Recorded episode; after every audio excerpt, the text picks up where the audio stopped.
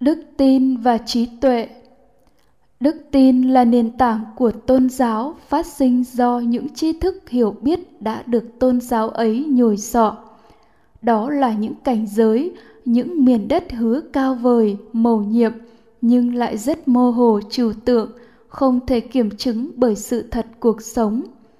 Đức tin ấy thậm chí tin vào những điều rất ngây thơ, ấu trĩ đã được chứng minh là trái ngược với sự thật cuộc sống, nhưng vẫn không hề lay chuyển đối với tín đồ tôn giáo.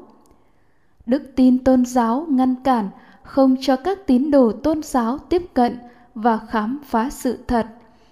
Đạo phật tôn giáo cũng y cứ vào đức tin như vậy, tuy có phần ít cực đoan hơn các tôn giáo khác, nhưng lời dạy của đức phật hay đạo phật thật thì khác nền tảng của đạo phật thật không phải là đức tin, mà là trí tuệ. Trí tuệ có thể là từ ngữ được chế định khi phiên dịch kinh điển phật giáo, từ tiếng ấn độ sang tiếng trung hoa, nhưng đã vượt ra khỏi lĩnh vực phật giáo và được thế gian sử dụng với ý nghĩa là những hiểu biết sâu rộng, uyên thâm, uyên bác. Nguyên nghĩa của trí tuệ được dùng trong phật giáo là những tri thức hiểu biết đúng với sự thật. Còn những tri thức hiểu biết hay kiến thức nào không đúng với sự thật, cho dù sâu rộng, uyên thâm, uyên bác tới đâu đi nữa, thì không phải là trí tuệ mà thuật ngữ phật học gọi nó là vô minh hay vọng tưởng. Tuy nhiên, trong lời dạy của phật, trong đạo phật thật cũng có nói đến đức tin, nhưng đức tin đó là tránh tín do văn tuệ và tư tuệ mà khởi lên, nghĩa là do nghe và tư duy mà có được tri thức hiểu biết đúng sự thật nên phát sanh niềm tin. Niềm tin này gọi là tránh tín. Tránh tín này khác hẳn đức tin tôn giáo, phát sinh do các tín điều được giáo dục nhồi sọ. Hãy phân biệt những điều đó qua thí dụ sau đây ví như một người đàn bà bị chồng chửi mắng thì cảm nhận được khổ. Khi nó khởi lên và hiểu biết khổ từ người chồng mà đến, nguyên nhân khổ là do người chồng. Đây là hiểu biết chung của nhân loại. Khổ và nguyên nhân khổ là ở nơi thế giới ngoại cảnh. Và kiến thức này đã được lưu giữ trong kho chứa tâm thức nhân loại từ vô thủy đức phật đã dùng rất nhiều phương tiện khéo léo thuyết giảng nhằm khai thị, hiển thị, phân tích, chỉ dẫn rành mạch rằng khổ và nguyên nhân khổ là thuộc nội tâm chứ không thuộc ngoại cảnh. Nguyên nhân khổ là tham sân si. Trải qua hơn 2.500 năm, do phương thức truyền thông của thời đó mà lời dạy của ngài không được bảo toàn một cách mạch lạc, tuần tự, tỉ mỉ mà nó chỉ được lưu truyền và tồn tại dưới dạng các đề mục các gian bài tóm tắt nên người đọc cần phải lục lọi tìm kiếm kỹ càng trong năm bộ kinh Nikaya, sâu chuỗi lại, sử dụng thêm các kiến thức của khoa học thực nghiệm để thấy biết như thật tham sân si là nguyên nhân khổ. Đây là những điều không hề đơn giản, sâu kín, khó thấy, khó chứng, chỉ có người trí mới có khả năng lĩnh hội. Làm sao quán sát rõ ràng minh bạch, lộ trình nhân quả liên tiếp nhau khởi lên khổ để thấy ra được nguyên nhân khổ là tham sân si nếu không lục lọi tìm kiếm, phân tích, đối chiếu, sâu chuỗi các lời giảng dạy trong kinh điển, thì không thể thấy được điều này đã được diễn tả trong lộ trình nhân quả nối tiếp nhau xúc, thọ, ái, thủ, hữu, khổ, sinh ra bệnh chết, sầu, bi, khổ, u não. Một cách đầy đủ tỉ mỉ thì lộ trình nhân quả liên tiếp này là lộ trình tâm bát tà đạo của phàm phu. Căn trần tiếp xúc, phát sinh thọ tưởng, tà niệm, tà tư duy, ý thức, tà chi kiến, tham sân si, tà định, dục, tà tinh tấn, phi như lý tác ý tà ngữ tà nghiệp tà mạng, khổ sinh già bệnh chết, sầu bi ưu não. Thấy biết được như thật lộ trình duyên khởi lên khổ và nguyên nhân khổ, lộ trình duyên khởi lên sự chấm dứt khổ và con đường chấm dứt khổ.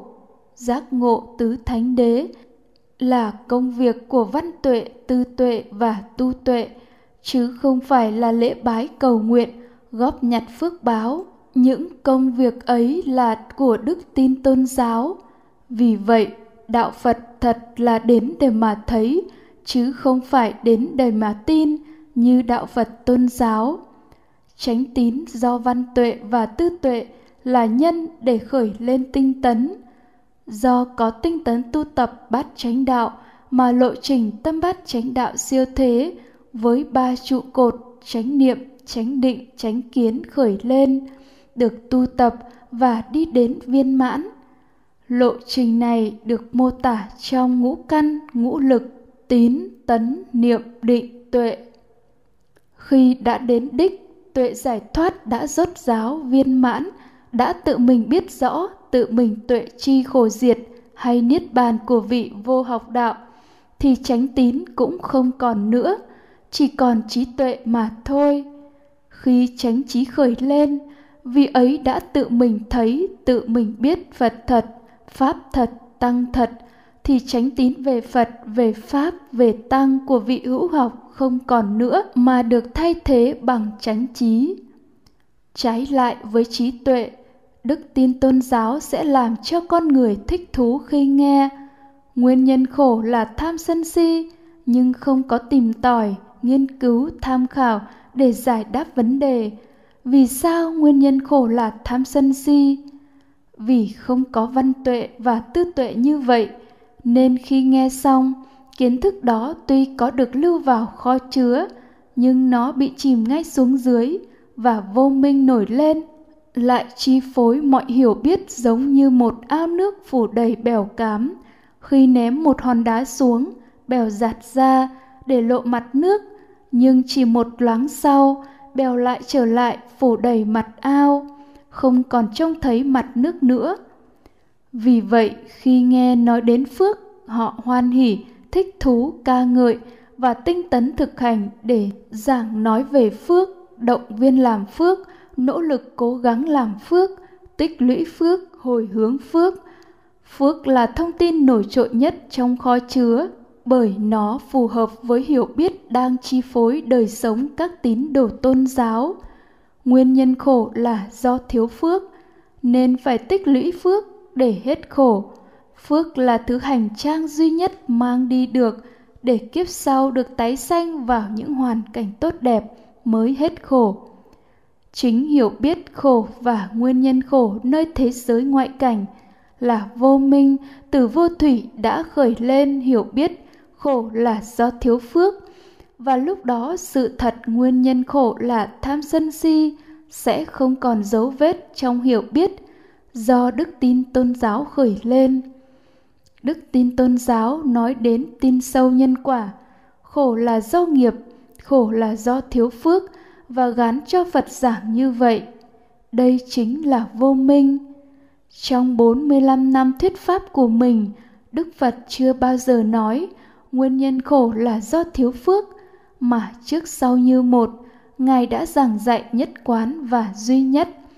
Nguyên nhân khổ là tham sân si thuộc nội tâm và muốn chấm dứt khổ là đoạn tận tham sân si thuộc nội tâm, chứ không phải thay đổi ngoại cảnh – chứ không phải tích lũy phước để tương lai thay đổi ngoại cảnh đương nhiên không thể phủ nhận quá trình nhân quả phước và quả báo của phước, nhưng quả báo đó chỉ thật sự tốt cho những ai còn đam mê luân hồi sinh tử.